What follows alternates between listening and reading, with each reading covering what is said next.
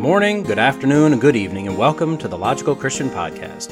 I'm your Logical Christian, Dan Erwin. If you've joined me before, welcome back. If this is your first time here, welcome.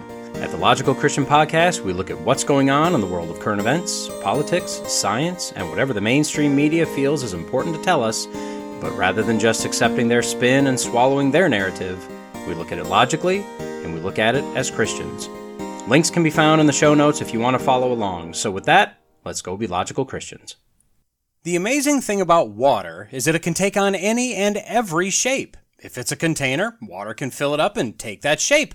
The problem with water is that when you take the water out of the container, it doesn't keep that shape anymore. But if you put it in a new container, boom, new shape, just like that.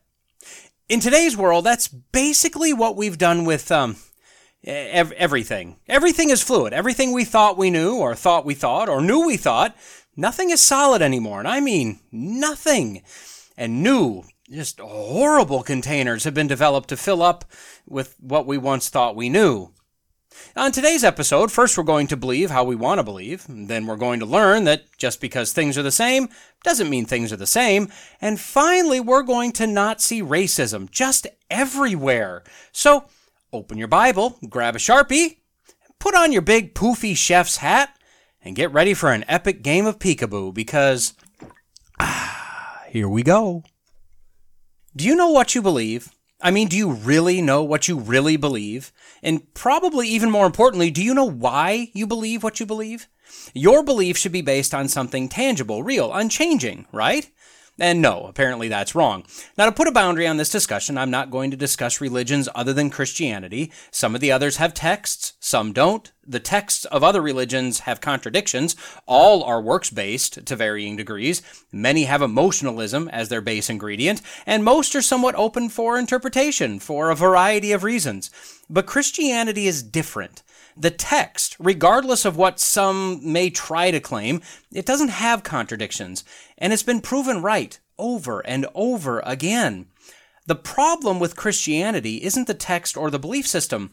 It's the people that claim to adhere to it but make their own decisions as to what they think it says or what they want it to say or not say. Take the Thomas Jefferson Bible, for instance. Jefferson didn't believe in miracles or anything that couldn't be explained through natural processes, so he simply cut out all the passages that didn't fit that requirement. And it resulted in a Swiss cheese Bible that didn't say anything like what the Bible actually says. I mean, sure, it was still full of good morals and good laws and good principles and good stories, but the point and meaning of the Bible was gone inside of Christianity, and let's limit this to Protestant Christianity, we have a number of debates about what the Bible says right now. Calvinism versus Arminianism. What exactly does the term election mean? Young earth versus old earth creation. What exactly does it mean by the word day? Women preachers, teachers, and elders, or not? What exactly did Paul mean? And continuationism versus cessationism. Are the miraculous sign gifts still for today, or do they end with the apostles? And the list goes on. But what any Protestant must, I say must admit, unless he or she is being disingenuous, is that there is only one correct interpretation of the Bible. Now, we can bicker and argue about which one it is, but if the views contradict, like all of those I just mentioned, either one is right and one is wrong, or both are wrong, because uh, they can't both be right. It's literally impossible. The problem that we're seeing in all denominations at this point is that there's either a Cold War starting to simmer between the ways people are interpreting the Bible, or they're in a full hot war right now. People choosing sides, battle lines drawn, weapons out. The most recent example of this is found in the Methodist Church. Just a few days ago, found on FoxNews.com, headline Nearly one third of churches split from regional Methodist church body amid ongoing schism about sexuality. This happened over the November 19th weekend during a special session of the United Methodist Church North Carolina Conference. In this session, the delegates voted overwhelmingly, 957 to 165, to allow 249 congregations, or about 32% of the total, comprising about 22% of the members in that conference, to leave. The split revolved around one core issue homosexuality in the church, specifically the ordination of or marriage by the church of, quote, self avowed practicing homosexuals. What I find shocking or frustrating or sad is that the one third minority of churches that petitioned to leave the conference were considered the conservative churches that actually wanted to follow not only the UMC's Book of Discipline, which forbids the homosexual practices, but more importantly, the Bible, which ironically also forbids homosexual practices. Backing up a bit, this issue came to light, or more accurately, to a head in 2019 at what I believe was the last general session of the UMC held prior to and since COVID, this was actually a special session that was called to, per their website, quote, act on a report from the Commission on a Way Forward, authorizing them to examine paragraphs in the Book of Discipline concerning human sexuality and exploring options to strengthen church unity. Well, the exact opposite of this happened, actually. The vote wound up upholding the ban on ordaining or marrying those identifying as LGBTQ, but the vote was only 438 to 384, an 8 percentage point gap, which is fine for an election, but for a church, on this topic, that's shockingly non overwhelming, uh, to say the least, and it's definitely not unifying. During this special conference, because of this clear split, they also adopted a clause active through the end of 2023 that would allow churches to disaffiliate with the United Methodist Church for reasons of conscience relating to homosexuality. This clause modified the standard terms of disaffiliation, which would normally require the church to pay fairly substantial financial penalties to cover their annual apportionments, their pension liabilities, debts, etc., as well as in most cases it would require them to turn over their property, tangible and intangible, to the UMC. Now, this temporary modification would lower the amount of money owed and allow the churches to keep their property as they disaffiliate. Now, as the deadline looms, just over one year remaining, churches are taking advantage of this way out of a conference that is rapidly fracturing and turning away from the Bible as written. Now, since this special 2019 conference, the annual conferences have been postponed, citing COVID restrictions and complications, with the most recent postponement decided on in March of 2022, pushing it out to mid 2024 with the hope that this, quote, will afford greater opportunity for global travel and a higher degree of protection for the health and safety of delegates and attendees. Now, maybe I'm conspiratorial, but I'm thinking less COVID, more avoiding the disintegration of this denomination, or at least officially. I don't think there's anyone that believes the UMC will vote to uphold the Book of Discipline regarding LGBTQ in the next conference meeting, especially with the conservative or traditional Methodist churches leaving. Now, I'm not a Methodist. I'm a Baptist. Technically a member of the ABC USA, the American Baptist Churches USA. Also the WVBC, the West Virginia Baptist Convention. So far, both of these groups have held strong to their beliefs regarding this topic, as well as others. I've heard rumors that the ABC USA is starting to get a little soft on certain topics, but that remains to be seen. The WVBC, on the other hand, has been very clear on their biblical stance on a variety of topics and shows no signs of compromise, at least not from what I've seen or heard. Truth be told, I'm not really a fan of conventions or conferences. That's probably neither here nor there for this discussion. So why am I worried about what's going on in the UMC? Well, because anytime I can drag another denomination through the mud, why would I not take advantage of that opportunity, right? No, no, that's not right at all. That's not my point. The very clear reality is that this is just a precursor, or a harbinger, if you will, of what will be coming to every single Protestant religion and denomination in existence today. There are topics that are popping up and gaining adherence on both sides that will fracture these large denominations, conventions, and conferences. We individually and as local church bodies need to be ready for this. The Southern Baptist Convention, which is the largest Baptist convention in the world and the largest Protestant convention in the United States, is edging closer and closer to fracturing. Now, I thought this would first be seen in the realm of egalitarianism, the belief that men and women are equal with regard to authority and offices in the church, rather than complementarianism, the belief that men and women share equal importance in the church, but in differing complementary ways, which incidentally is what Paul stated multiple times. But with the departure of Beth Moore from the Baptist faith to the Anglican faith, which has some real biblical problems regarding their belief in baptism, salvation, eternal security, eternity after death, etc., but it allows her positions of authority and power, which is what she really desires. I thought maybe that movement had lost its cheerleader. Uh, but don't worry, Rick Warren picked up the slack, and there's plenty of others ready to lead that charge. The reality is there are a number of divisive issues on the table right now, and the churches and whole denominations are splitting and will split over these issues. So, what do you believe, and why do you believe it? The bottom line is that you're free to believe whatever you want. But if it's not in the Bible, don't call it Christianity, for all of our sakes. Same goes for twisting the scriptures or selectively following the scriptures. If you're not all in, why would you bother at all? If you believe Christianity per the Bible to be oppressive and homophobic, why would you want to be called a Christian or even affiliated with Christianity? I mean, is it for the perks? Because, because, uh, uh. with regard to this specific issue, the Bible is clear about homosexuality as well as sexual sins in general. Romans 1 24 to 27 says, Therefore God gave them up in the lusts of their hearts to impurity, to the dishonoring of their bodies among themselves, because they exchanged the truth about God for a lie, and worshipped and served the creature rather than the Creator, who is blessed forever. Amen. For this reason, God gave them up to dishonorable passions, for their women exchanged natural relations for those that are contrary to nature, and the men likewise gave up natural relations with women, and were consumed with passion for one another, men committing shameless acts with men, and receiving in themselves the due penalty for their error. 1 Corinthians 6 9 through 10 says, or do you not know that the unrighteous will not inherit the kingdom of God? Do not be deceived. Neither the sexually immoral, nor idolaters, nor adulterers, nor men who practice homosexuality, nor thieves, nor the greedy, nor drunkards, nor revilers, nor swindlers will inherit the kingdom of God.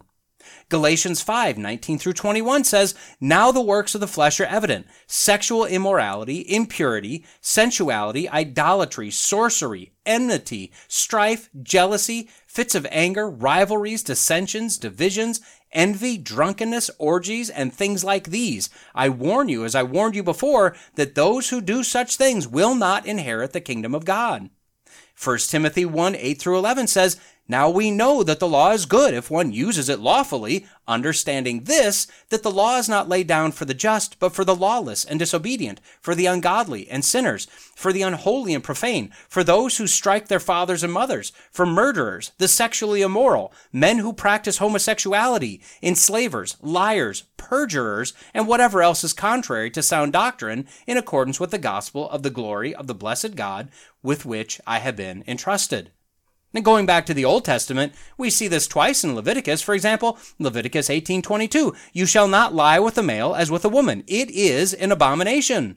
And then Leviticus 20:13, "If a man lies with a male as with a woman, both of them have committed an abomination; they shall surely be put to death; their blood is upon them."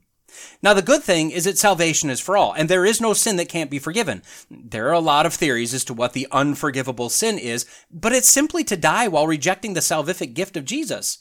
As for any other sin, regardless of what it is, it can be forgiven. We read this in 1 Corinthians 6 9 through 10. This says that that entire list of people that were committing a variety of sins that won't inherit the kingdom of God, they were in that church. But if we go just one more verse further than we went before, all the way to verse 11, we see that Paul finishes his thought with, And such were some of you. But you were washed, you were sanctified, you were justified in the name of the Lord Jesus Christ by the Spirit of our God. Some of those in that church were what we would consider to be the worst of the worst. But through the salvation of Jesus, they were washed clean, forgiven, justified, and sanctified. That offer applies to everyone, regardless of their past. But salvation has two requirements repentance and faith. These individuals that are claiming Christianity, yet living in unrepentant homosexual sin, they're not Christians. They're not saved. By definition, they can't be. The Bible couldn't be any clearer on this. And I've heard various arguments. Oh, this only applies to men since women aren't named. Or this only applies to adultery if you have homosexual or any sex with someone you're not married to. I'm telling you, the gymnastics a person has to do in order to twist their way around what is clearly stated in the Bible is impressive, if nothing else. So back to the UMC. Those leaving the denomination aren't willing to throw the Book of Discipline and the Methodist faith away. I've read that some churches are leaving altogether, some are becoming non denominational, but the vast majority want to stick with the Methodist faith and tradition. To that end, the Global Methodist Church, or GMC, has been formed. This is considered to be the conservative, traditionally Methodist alternative to the UMC. And this isn't just for the United States, this is global and is being heavily pursued by those outside of the United States and generally outside the first world who seem to be competing to see who can be the wokest country of them all. The nations of the world in general do not agree with what's being pushed by a small minority of people in this world. They just want to worship God the way the Bible tells them to, not twist in the wind with every new cause, every new emotional need, every perverse squeaky wheel that wants it their way. Now, there are differences between Baptists and Methodists, and I use Baptist as the comparison because I'm a Baptist. And that's a matter of biblical interpretation, which again, I maintain there is a right and a wrong. So either we're both wrong, or one of us is wrong and the other is right. But what I can say is that traditional Methodism is much closer to what I believe the Bible is telling us than what the UMC is becoming. And the GMC isn't making the compromise the UMC is, which is minimizing the true meaning of salvation and risking the eternity of their members. So let me close out this segment by bringing this all the way back down to you and me. Do you know what you believe? And I know people will debate me on this, but I think as, if not even more importantly, do you know why you believe what you believe? I've been teaching a Sunday night class at my church for a couple years now. It's a small group based on kind of deep dives into theology. It's a class of why we believe what we believe. I've been given a lot of freedom in this. I'm not beholden to only Baptist materials, and included in this group is the pastor and the head of our deacon, so it's not like I'm allowed to run all willy nilly. But I've been challenging this group with the why behind the what. And from the youngest to the oldest, everyone, including me, has had to step back at various times and rectify what we believe regarding certain topics with why we believe it. And some have even had to modify beliefs on certain topics because they've gained a deeper understanding of what the Bible says about it versus what they always thought was true. And this is what we should all be doing. I think for a long, a very long time, at least in the United States, Christianity has had it very easy. From our founding as a generally Christian nation to the granting of religious freedom, it hasn't really been until relatively recently that we've come under any real persecution for our beliefs. And it's only been very recently that we've had full blown infiltration into our core denominations by those that want to reinterpret and rewrite the Bible. So we, who for so long have used the phrases walk by faith and Jesus did it, which are both biblical and correct, must now work to deepen our understanding of the Bible and the world. Additionally, we must hold each other accountable. Iron sharpens iron, right? We must hold our pastors and leaders, our churches, and our conventions and denominations accountable. Now, I firmly believe that we must be prepared, ready and willing to confront, and it doesn't have to be combative, those who want to sneak or wedge or blatantly shove in doctrine and beliefs that the Bible does not say or that it specifically forbids. That may mean a change in pastor. It may mean a change in churches or the disaffiliation from a convention. It may mean being called fill in the blankophobic or hateful or discriminatory. I realize any and all of that gets messy. It's not easy, but if we don't stand for what the Bible says, uh, what are we doing? What are we believing and, and why are we even bothering? The battle lines are clearly drawn. Most individuals have already taken individual sides. It's not a matter of if the war comes to where you are, it's a matter of when. So be ready, be prepared, know what you believe, and why you believe it. If you go back to my first eh, dozen or so podcast episodes, You'll find that there is a stark difference between then and now. The tone, the cadence, the flow, the personality have all changed or evolved over time.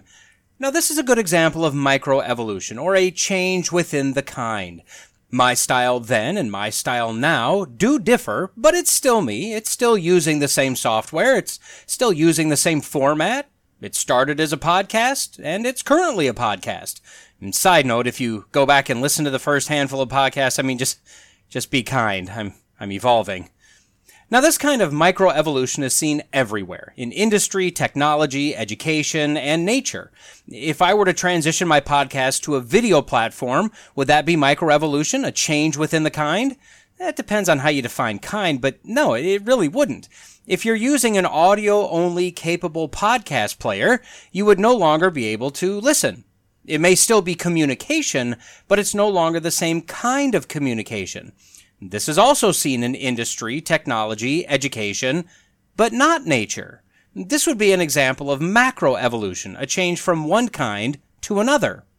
Furthermore, if I were to record into my software, as I'm doing right now, save it, process it, and export it, and it changed spontaneously from audio to a video format, that would be a miracle, or magic, or demonic, depending on if you hear the sound of angels singing, someone saying abracadabra, or the sound of a baby laughing somewhere off in the distance. What it definitely wouldn't be is uh, plausible, possible, or scientific. I can believe that it happened spontaneously on its own, but that's a belief structure. That's a religion, not science, not provable in any way. Enter evolutionary science, and specifically for today, the evolution of humans. This is the belief that man came from monkeys over a long period of time because that transition happening rapidly is simply silly to think about. And this happened through a series of beneficial mutations, of which none have ever been seen, ever, which allowed the mutated to be the fittest and most able to survive, ignoring the fact that minor mutations are generally the first to die in the animal world for a variety of reasons, passing these mutations to the next generation, disregarding the fact that in general DNA actually repairs itself in the process of creating new life through the combination of two strands of DNA to create a new unique strand, eventually changing into a new kind of thing with absolutely no proof of any transitionary forms at all, anywhere, ever, to make this link, except in the textbooks, museums, and ironically named science journals. I'll admit, there is one aspect of the scientism of evolution that does amuse me. It's the discoveries that these scientists make on a regular basis that upsets what they've claimed to be fact for many decades, and the scramble to try to shoehorn what they just found into their evolutionary timeline. Equally amusing, yet somewhat frustrating, is the complete lack or willing disregard of common sense and logic with regard to their findings. And today is no different. Found on CNN via MSN.com, headline Neanderthals cooked meals with pulses 70,000 years ago. okay, well, we'll ignore the 70,000 year ago statement, at least for now. Bottom line, they don't know this. It's based on a massive number of assumptions, all rooted in cyclical logic. In other words, once again, it's a belief system, not actual science. And one point of clarification. This may be shocking to some, but I am not a Michelin starred chef, or a chef at all. I mean, I can cook fairly well, but I am not a sophisticated connoisseur of the culinary arts. I thought that this headline, that they cooked meals with pulses, was an odd way to phrase the fact that they ate the, uh, the aminals. No, actually, it turns out pulse is a dry edible seed of a plant in the legume family, like chickpeas, lentils, dry peas, and beans. Per usapulses.org, I mean, how many hits could that site possibly get in a day? Quote, pulses are an excellent source of protein, fiber, and other key nutrients. Now, why are they called pulses? I don't know. And I'm not eating them, so I'm not going to dig around to find out. Just know that what this article is saying is that Neanderthals ate their veggies, despite all the theories saying they were just brainless meat eaters. So this article starts with, quote, Stone Age cooks were surprisingly sophisticated, combining an array of ingredients and using different techniques to prepare and flavor their meals, analysis of some of the earliest charred food remains has suggested. Specifically, this study, which was published in your favorite journal and mine, Antiquity, and side note, my personal favorite is the annual antique swimsuit issue. I'll let you decide if that means an antique swimsuit or an antique model in a swimsuit. Anyway, this study focuses on two specific locations the Schneider Cave in northern Iraq and the Franchthi Cave in Greece. Now, clearly, those were most definitely pronounced incorrectly. So, this was a pre human, allegedly in the time of the Neanderthals, which were definitely not Homo sapiens, definitely not humans, like, you know, we're humans. We'll come back to this. To the shock of the archaeobotanical scientists, and yes, that's apparently a real thing, they found that Neanderthal cooking was complex, comprised of multiple steps and a diverse range of foods, in addition to the plant and seed matter and the pulses or pulsi, I'm not sure, they found a quote, bread-like substance in the Greek cave, but they weren't sure what it was made from. Now, my guess is that they aren't sure because, as we know, the semi evolved Neanderthal was too stupid to make bread. I mean, the fantasy world these people must live in, right? Looks like bread, but that can't be bread. Doesn't fit the timeline. Now, the Schneider Cave was apparently inhabited by both Neanderthals about 70,000 years ago and Homo sapiens about 40,000 years ago, not at the same time. And oh, Mother Gaia help you if you think they existed at the same time. The the French, the cave in Greece had food remains from 12,000 years ago, clearly from Homo sapiens. Now, the curious thing is that, quote, despite the distance in time and space, similar plants and cooking techniques were identified at both sites, possibly suggesting a shared culinary tradition, said the study's lead author, Dr. Sirene Kabuku, an archaeobotanical scientist at the University of Liverpool in the United Kingdom. Going on with the quote, based on the food remains researchers analyzed, Neanderthals, the heavy-browed hominins who disappeared about 40,000 years ago, and Homo sapiens appeared to use similar ingredients and techniques, she added, although wild mustard was only found at the Schneider cave dating back to when it was occupied by Homo sapiens. Hmm, tradition. Maybe they both had Betty Crocker cookbooks. Hmm? Mrs. Kabuku was also shocked to find that they used multiple ingredients in their cooking. Quote, an indication that flavor was clearly important. I mean, this is an educated scientist. This is supposed to be a highly logical individual. What do you say to this? The thought that taste might have been important to Neanderthals is a new revelation to her? I mean, just wow. Now, she also had her mind blown because clearly the Stone Age stupid Neanderthals, who couldn't even stay not extinct, were just meat eaters. But no, in fact, quote, it's clear they weren't just chomping on woolly mammoth steaks. Another narrative killer, the fact that, quote, the Stone Age was not just a brutal fight to survive, at least these two sites, and that prehistoric humans selectively foraged a variety of different plants and understood their different flavor profiles. Do you ever wonder if the prehistoric movies were based off of science, or was it the science that was based off of the movies? John McNabb, who was not involved in this research but was apparently allowed to chime in anyways, a professor at the Center for Archaeology of Human Origins at the University of Southampton in the UK, also owner of super large business cards, said the scientific understanding of the Neanderthal diet has changed significantly. Quote, as we move away from the idea of them just consuming huge quantities of hunted game meat, more data is needed from Schneider. But if these results are supported, then Neanderthals were eating pulses and some spices from the grass family that required careful preparation before consumption. Sophisticated techniques of food preparation had a much deeper history than previously thought. Okay, so let's back up a bit. Let's start at the time frame of 70,000 or 40,000 or even 12,000 years ago. This is what we like to call pure fantasy.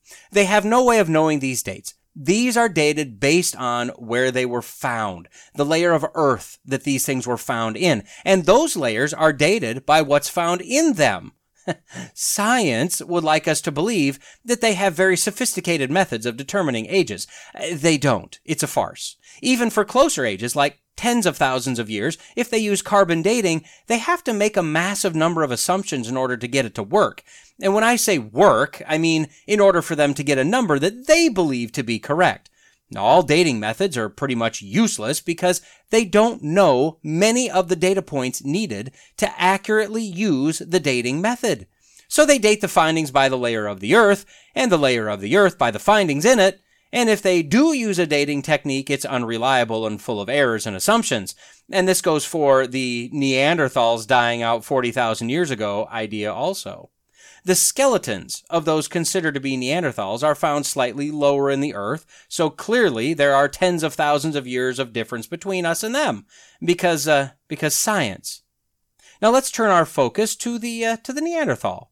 They say that Neanderthals are extinct, but that's not exactly true. First, remember, to claim something is extinct, you must be all places at the same time in order to say there are none of whatever it is you're looking for left. Time and time again, extinct creatures pop up just chillin' somewhere. But let's take for granted that what we'd call a pure Neanderthal doesn't exist anymore anywhere in the world. Fine. But as of the end of 2019, actual, observable, repeatable science determined that all humans have Neanderthal DNA mixed into our own DNA. Just a side note, I'm linking a CNN article for this finding in the notes. The video, or more accurately, the still shot for the video, shows what they believe to be a Neanderthal, which is clearly a mostly human but still evolving from ape to man creature. Very hairy, wide ears, almost monkey like facial features. Uh, just keep in mind, whenever you see a model, a drawing, or a statue depicting any of the accepted missing links, remember that what you're seeing is based off of bones. In the case of Nebraska Man, a single tooth, later to be determined the tooth of a type of pig that's still very much alive today. Some facial features can be determined by bone structure, obviously, but the look in the eyes, the size of the nose, the look of the ears, the lips, the hair, all of that is an artist's rendering, and there's no science to this. Generally, the museum or the school or the archaeologist will tell the artist what they'd like the illustration to look like, based on where they think this thing fits on the evolutionary scale. The artist generally does a few mock ups, and when the correct look is chosen, they do the full contracted work. And you know this is true because there's no consensus to the looks. Every entity can have any artist depict these things the way they want them to look. Back to Neanderthals were all a little bit Neanderthal. So they didn't really go extinct. They were just bred out of existence as a specific people group. And that in itself should send up some red flags, right? If I take a species of a cat and a species of a dog and try to get them to create a baby, not only will I be bleeding profusely from the clawing and biting, but I'll be very disappointed that I didn't get a cog or a dat or anything at all. If I take an ape and a human and try to get them to mate, I'm pretty sure I'll end up with a dead human in a lawsuit. Different species cannot interbreed. So the fact that we all have Neanderthal DNA means that Neanderthals were humans, just like us. In fact, did you know that if you gather rabbits from around the world, rabbit A may not be able to breed with rabbit C because they're the same kind of animal, but they've speciated too far from each other but you may get rabbit B that can breed with both A and C.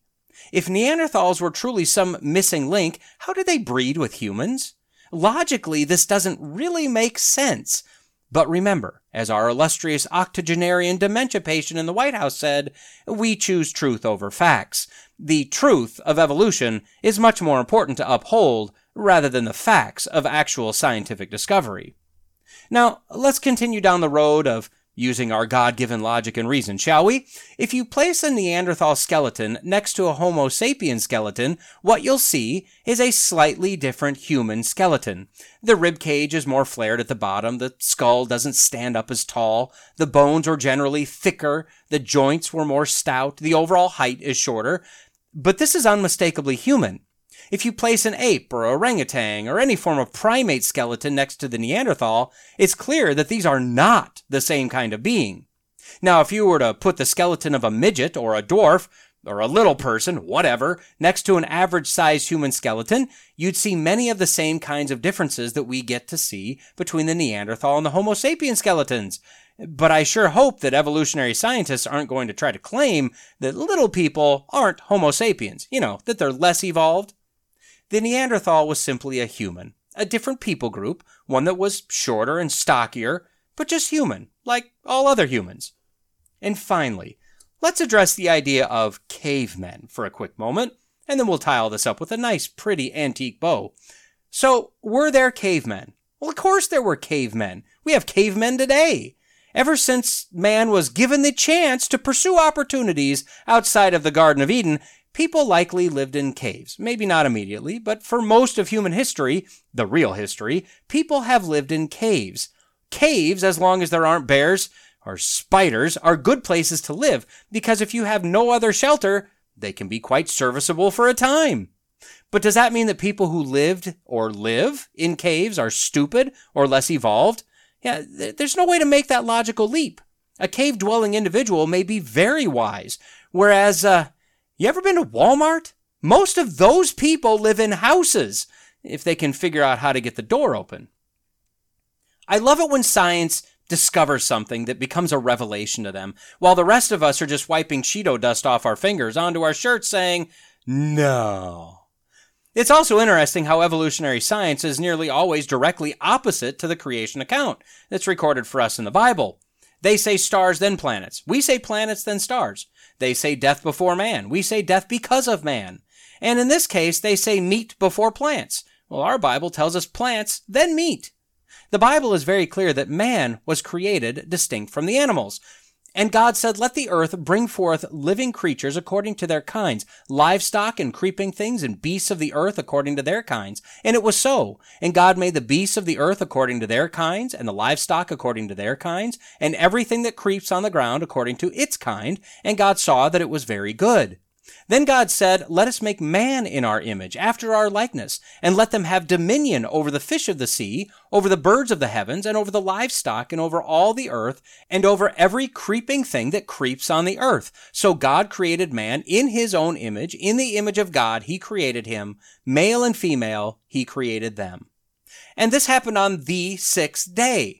Now, I, I was actually recently giving a crash course in evolution versus young earth creation, and one of the eye openers was that the Hebrew word for day, yom, is used over 2,300 times in the Old Testament.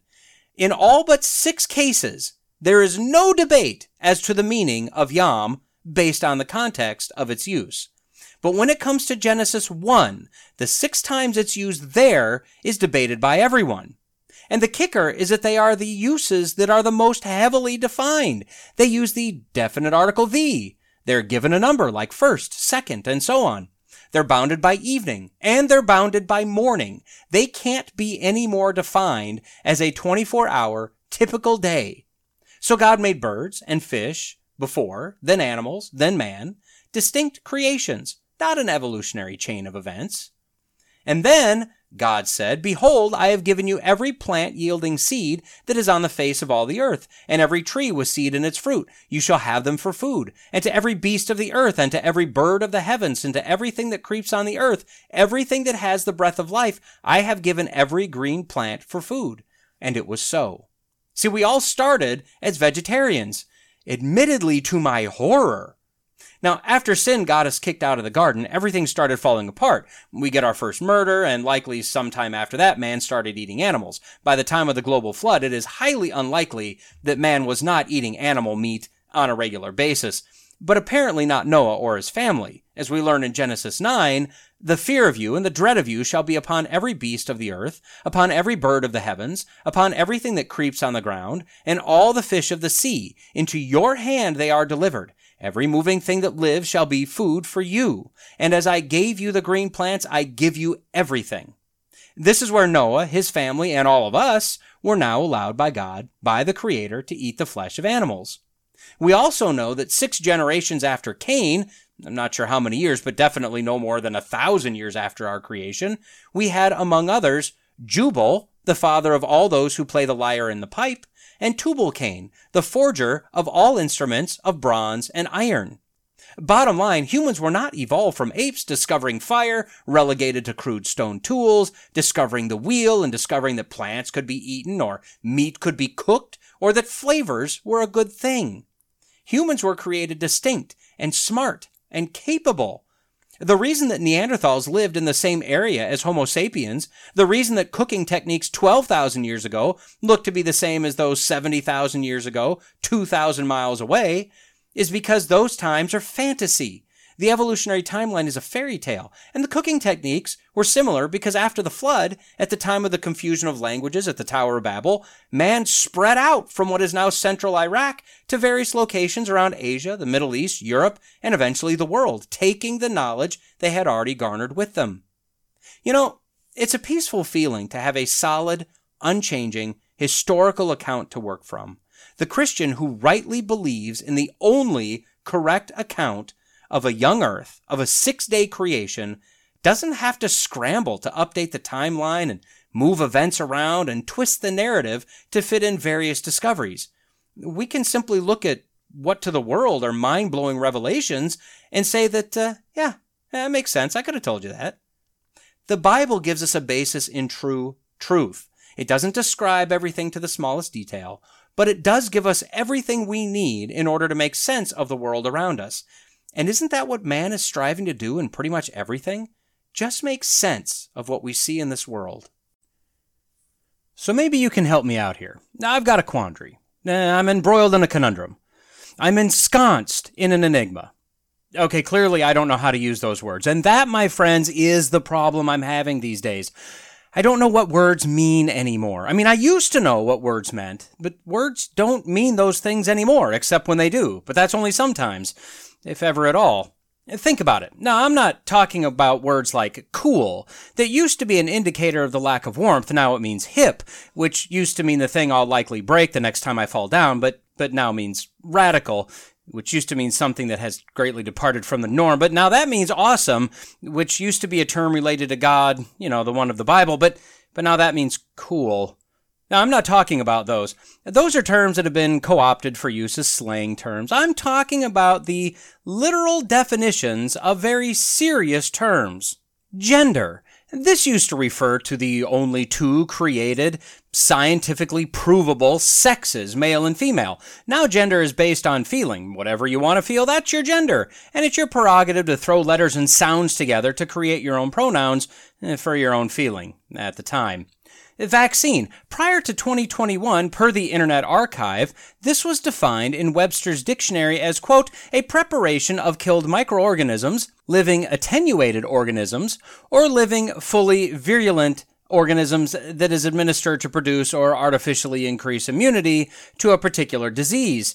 But after the COVID newly defined vaccine was developed, the term genetic therapeutic apparently didn't test as well, so the term vaccine was redefined as 1. A preparation that is administered as by an injection to stimulate the body's immune response against a specific infectious agent or disease, such as A. An antigenic preparation of a typically inactivated or attenuated pathogenic agent, such as a bacterium or virus, or one of its components or products, such as a protein or toxin. B a preparation of genetic material, such as a strand of synthesized messenger RNA that is used by the cells of the body to produce an antigenetic substance, such as a fragment of a virus spike protein. Or number two, a preparation or immunotherapy that is used to stimulate the body's immune response against non infectious substances, agents, or diseases. Oh, got it? Along the same lines as that, misinformation. This used to mean incorrect information or lies. Now it means anything that goes against the accepted narrative of either those in charge or those screeching the loudest. Truth. Staying in this same general category. This used to mean something that was verifiable, something that never changed. Now it's defined as a personal viewpoint on a subject, typically based on feelings at the time and conjecture. And that brings us to the one I'm having my brain repeatedly cramped on today. Racist. Now correct me if I'm wrong, but didn't this used to mean something about an individual hating another individual because they were a different ethnic group, a different skin color, something like that? I mean, it's a stupid term as all humans are the same race, the, the human one, but taking it at face value, isn't that what it used to mean? And yes, I know that the definition has been obliterated over the years, especially the last handful, but I think we're set for another definition change here. I've got two articles that I want to touch on. They're both short-ish, but they're both along the same lines, and they both call into question either the IQ or the motive, or both, of a large number of people across the world, or at least what's termed the first world, which, wow, that's kind of heading for a redefinition of its own, isn't it? So, first found on metro.co.uk via msn.com, Mel B shocked by racism in America while filming BBC series. Quote, it changed my outlook. Now, I know I don't need to tell you, but Mel B is, was, is a member of the Spice Girls, which I know I don't have to tell you, but the Spice Girls was a five member strong pop girl group from the UK that was cobbled together by some producer or promoter or something for the purpose of making money. They ran from about 94 to 2001, then they reunited in 2008, again in 2012, and again in 2018, and they're apparently back out on tour, or were, I don't know, I don't really care. You may remember them from uh, their hits, such as Wannabe.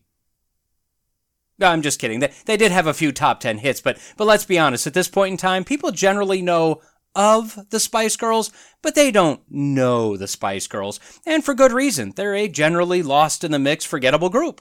Like I said, they were designed and created to make some quick cash, and I have no doubt that they fulfilled their purpose. The members, of course, have gone their separate ways, until recently, with varying degrees of success. Mel B, also known as Scary Spice, which to be honest, Sporty Spice was the scariest one of the whole spice rack to me. She was the black one. Now, some may say that's racist. I don't think it is. It's what I used to call a description. In fact, the easiest description because she's the only black one in the group. Now, maybe you want me to call her an African American. Okay, well, I don't know if she's of African birth or descent, and she's from the UK, so she may be offended by that, as she's apparently very easily offended.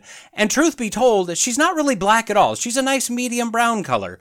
But for our purposes, she's the black member of the group, which is no more racist than if I said Baby Spice was the blonde or that Ginger Spice was the redhead, as they too are the only ones sporting those hair colors. And then there's Victoria Beckham, arguably the most well known today, who was Posh Spice, who was supposed to be the hot James Bondish girl. I don't know, whatever. Back to our article. Apparently, Mel B came over to the US, specifically to Colorado, to film a three episode BBC series following the footsteps of Isabella Bird entitled For Trailblazers, a Rocky Mountain Road Trip. Now, Isabella Bird was apparently a rather infirm woman who decided to travel the world and write books. No, I'm sure her story is much deeper than that. I'll put a link to her Wikipedia page if you want to delve deeper. That's not why we're here today. In the early 1870s, she, as part of her travels, came to America to the Rocky Mountains of Colorado, as she had been told that the mountain air was good for treating malaise, and rode on her horse for 800 miles, documenting her travels. She sounded like she was a tough old bird. pun, pun, pun. And she's apparently one of Mel B's biggest heroines. So, Mel B, along with comedians 69 year old Ruby Wax and 32 year old Emily Atack, decided to cover the same path that Isabella Bird covered. In this interview, the opening sentence states, quote, Mel B has admitted how, quote, shocked she felt traveling to America and encountering racism there in today's day and age, emphasizing that it's, quote, still there. Apparently, she also stated that this personal experience changed her outlook in a few ways. Okay. So what was the racism that shocked Mel B about her time in Colorado? Well, let me, uh, let me caution you. Uh, you're you're going to want to sit down for this. Usher the kids out of the room. Either turn the volume down or put in some earbuds. Pull the car to the side of the road. She was shocked by how few people of color she encountered in Colorado. And there it is racism. If blacks aren't forced to live in a state they don't want to live in in order to artificially create demographics up to Mel B's standards, that is literally racism. She stated, quote, so even though Colorado is massive, the whole world is massive, but when it actually comes down to it, where people of color, whether it be mixed or brown or some kind of mix of ethnicity, they kind of have it even harder. People of color. Yeah. Yeah, I think you heard her correctly. She she just came out fearlessly, mind you, and just said it. Now personally, I think this is way too important just to gloss over. I think we need to hear that quote one more time. Quote, so even though Colorado is massive, the whole world is massive, but when it actually comes down to it, where people of color, whether it be mixed or brown or some kind of mix of ethnicity, they kind of have it even harder. People of color. Mm. Kind of get you right in the feels, doesn't it? And if uh, if you can tell me what she said, I'll give you a shiny new dollar. She did go on to clarify, though, the trio of women, if I'm allowed to use that term anymore, encountered two sisters, champions in lasso, who had to, quote, fight harder for their positions being women of color. So champions, champions in lasso, and they had to fight harder. In what way, Scary? What what way did they have to fight harder? Harder than just having it handed to them, or, or were they literally discriminated against? Were they given smaller lassos or harder objects to lasso? Maybe they had to ride on old broken down horses that are off to the side reserved for the blacks. Unfortunately, Mel doesn't go into detail here. Let me reiterate champions of, of lassos. So, uh, hashtag racism. Now, the article goes on to say that, quote, the Spice Girl speculated, speculated that when Isabella set out on her travels, she may not have, quote, stumbled across many people of color, based on the journey Mel, Ruby, and Emily went on themselves. Quote, we had to seek them out, Mel added. Quote, but who knows? That's the one thing we didn't really ask, that I didn't ask. Uh. Okay, so so see, in the 1870s, this woman may not, speculation, have encountered many black people. But but who knows? Mel didn't ask. Now, I'm not sure exactly what she didn't ask, but whatever it was, it seems to me to be the key to her shocked feelings, and maybe she should have asked somebody. But no. No, she's she's shocked. So shocked, it appears, that she's unable to string words together to form coherent sentences. And that too is quite obviously racist. So the racism that shocked her, just to recap, is that 150 years ago, one of her heroines, an explorer, may not have encountered many black people. And she, Mel, didn't encounter many black or racially mixed people on her journey. And two black champion, champion lasso sisters had to work hard to become champions.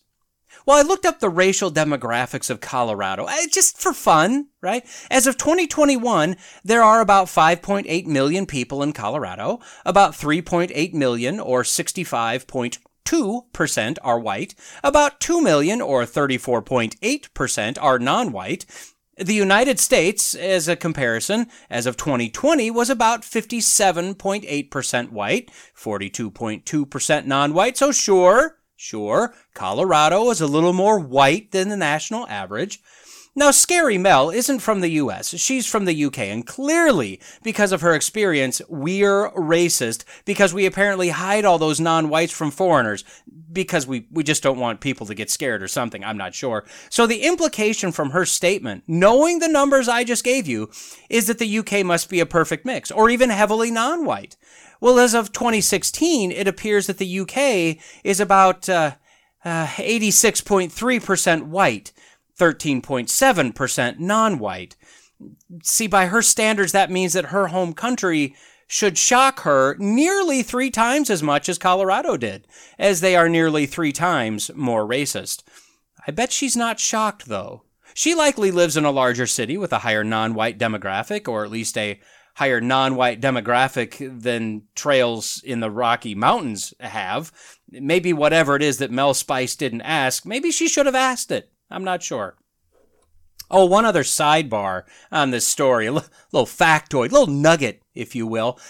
The two comedians that Mel B traveled with, one of them is white, and the other one is uh, is also white. So two thirds of Mel B's posse was white. One third was non-white. Pretty much identical to the demographics of uh, Colorado. So uh, so who's the racist now, Mel? Okay, so new definition of racism number one. I don't see many non-white people from where I'm standing. Ergo racism.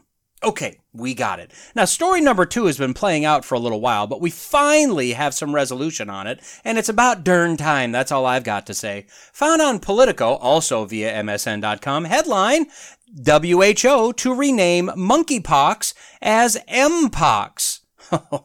it's about time. Now, as we all know, monkeypox threatened to be the next massive pandemic to sweep through and kill every single American again. I mean, we were just all killed a few years ago, now we're all going to be killed again. Or at least that's what the morons in charge of our entire medical systems would have had us believe. Turns out, as long as you weren't a gay male having gay male relations with other gay males, and even if you were, as long as you weren't covered in gooey sores or scabs from recently gooey sores, things would be mostly fine. Turns out some men prefer other men with gooey sores, thus the short lived propagation of this virus. Thankfully, they've got a vaccine for that. Because what our government absolutely would not recommend is that men stop diddling other men for a few weeks. Let this kind of die out. Then you can go back to diddling till your heart's content. But the pandemic that wasn't, in fact, the epidemic that never was, that they desperately wanted to use to instill yet more fear and control on the American people, wasn't really the largest problem. The problem was the name of the virus itself and the fact that it was named after a racial slur toward black pe- African people of color. The word was monkeys. This virus was literally called monkeypox. And as we all know, the word monkey is only always used to describe black people, and that's racist. It might as well have been called N-word pox.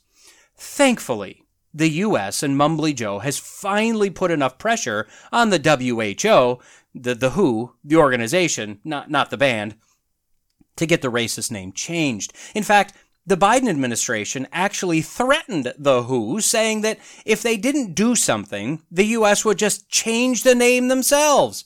I think they added a yeah to the threat as well, but I'm not positive on that.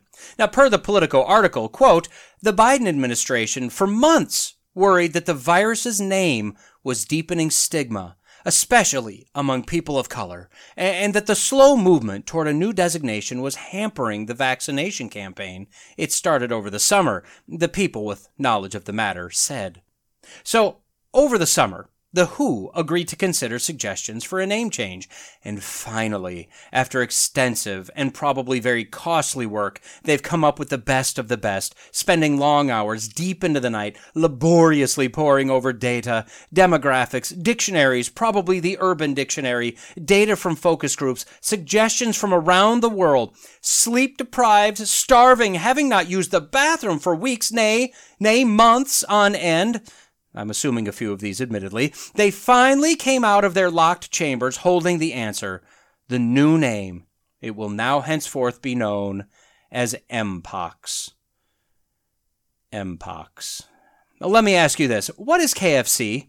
Yeah, yeah, you, you immediately thought it, right? It's Kentucky Fried Chicken. Why is it known as KFC today? Well, because they wanted to get rid of fried in the name to remove the unhealthy connotations. We all know what KFC is, so the WHO is changing this to Mpox, and that's the result of a season long campaign to determine the best new name for monkeypox, because monkeypox is racist because it has the word monkey.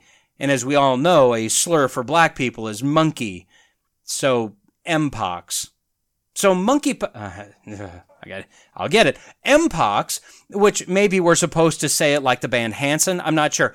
Mpox, badoobadop, badoo dop, badoobadop, badoobop, badoobadop, badoo yeah, mpox, and then repeat. I don't know. However, we're supposed to say it. Mpox was first discovered in 1958 in Copenhagen, Denmark, in a lab on monkeys. Like literal, real man in the yellow hat monkeys. That's where the name came from. Now, it is true that the term monkey has been used in the past as a racial slur, but um, but so what about that? Uh, that, that's not how it was named or used, and despite the Biden administration's fear that people aren't getting vaccines because everything is racist, literally nobody thought of monkeypox as being a racial thing. Well, I don't know. I say nobody, but no, clearly some people were thinking this. In fact, it was those on the left of the political spectrum that thought this. Oh, oh shock of shocks. Are they also anti-zoo? Are they threatening zoos to change the name on the glass and the cages of certain small cheeping animals? That's not the monkey cage, kids. That's the mm cage.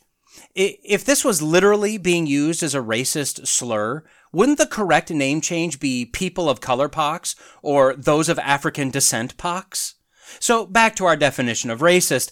Uh, number one, I don't see many non-white people from where I'm standing, ergo racism. And now number two, if when I see a word, I instantly think of a slur for people of color, that's racist. What's definitely not racist is the fact that these people, Biden and his Marxist woke activist horde, see race in absolutely everything all the time. That's not racist at all. Oh, wait, wait! That is literally racism. The fact is that those who see race or skin color or ethnic background in everything and everyone, they are literally the racists. Biden is a documented racist who had a massive amount of respect for huge self-avowed racists. He's made joke after joke, quip after quip that by today's standards are racist. They were really just stupid attempts at jokes for the most part, but we aren't allowed to use humor these days, so uh, racist. And where did this monkey racist slur originate? Oh, well, our old friend evolution. Evolution, sadly accepted by a large number of Christians and conservatives, is heavily viewed as indisputable fact by those on the left. Charles Darwin, who is generally considered the father of evolutionary theory, said in his book The Descent of Man, quote, At some future period, not very distant as measured by centuries, the civilized races of man will almost certainly exterminate and replace throughout the world the savage races. At the same time, the anthropomorphous apes, as Professor Schaaffhausen has remarked, will no doubt be exterminated.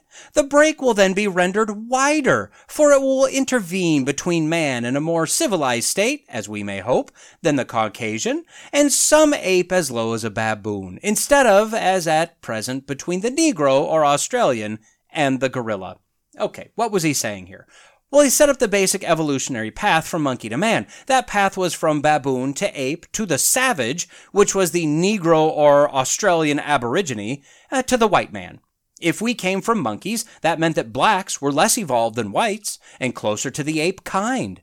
Darwin speculated that eventually we'd just do away with all the savages, we'd exterminate the blacks, which Planned Parenthood is doing their best to get done and probably kill off all the apes as well, since they look too much like humans, and and so then the, the evolutionary gap would be wider than it was in his day. Now, instead of being between monkeys and apes, apes and blacks, blacks and whites, it would be monkeys and whites. And we'd have a much more distinct, advanced, evolved race of human. The idea that blacks are less human, more ape, was a godless evolutionary fairy tale widely adopted by the left. Now, the left won't say this out loud, but this is what they believe, and this is why they've always been and will always be racists. If you're on the left, you are a racist. If you're not a racist, what are you doing voting for them? This theory was also adopted by Hitler. He was a racist, a Darwinist, and a big fan of how America was ridding itself of the Negro, the unclean, the criminal, the retarded, the disabled, the sexually deviant, etc., through the process of eugenics. Look it up. You've never heard about eugenics before, most likely. E U G E N I C S, eugenics. Hitler liked the ability to sterilize or exterminate those that he didn't consider to be evolved as much. So he adopted what the United States was doing and then he ramped it way up. And per his view, he was just eliminating animals, less evolved, no big deal. In fact, he had a chart. The Nordic, the blonde haired, the blue eye, they were close to pure Aryan. The Germanic, brown hair, blue or possibly brown eyes, they were predominantly Aryan. The Mediterranean person, they were slightly Aryan.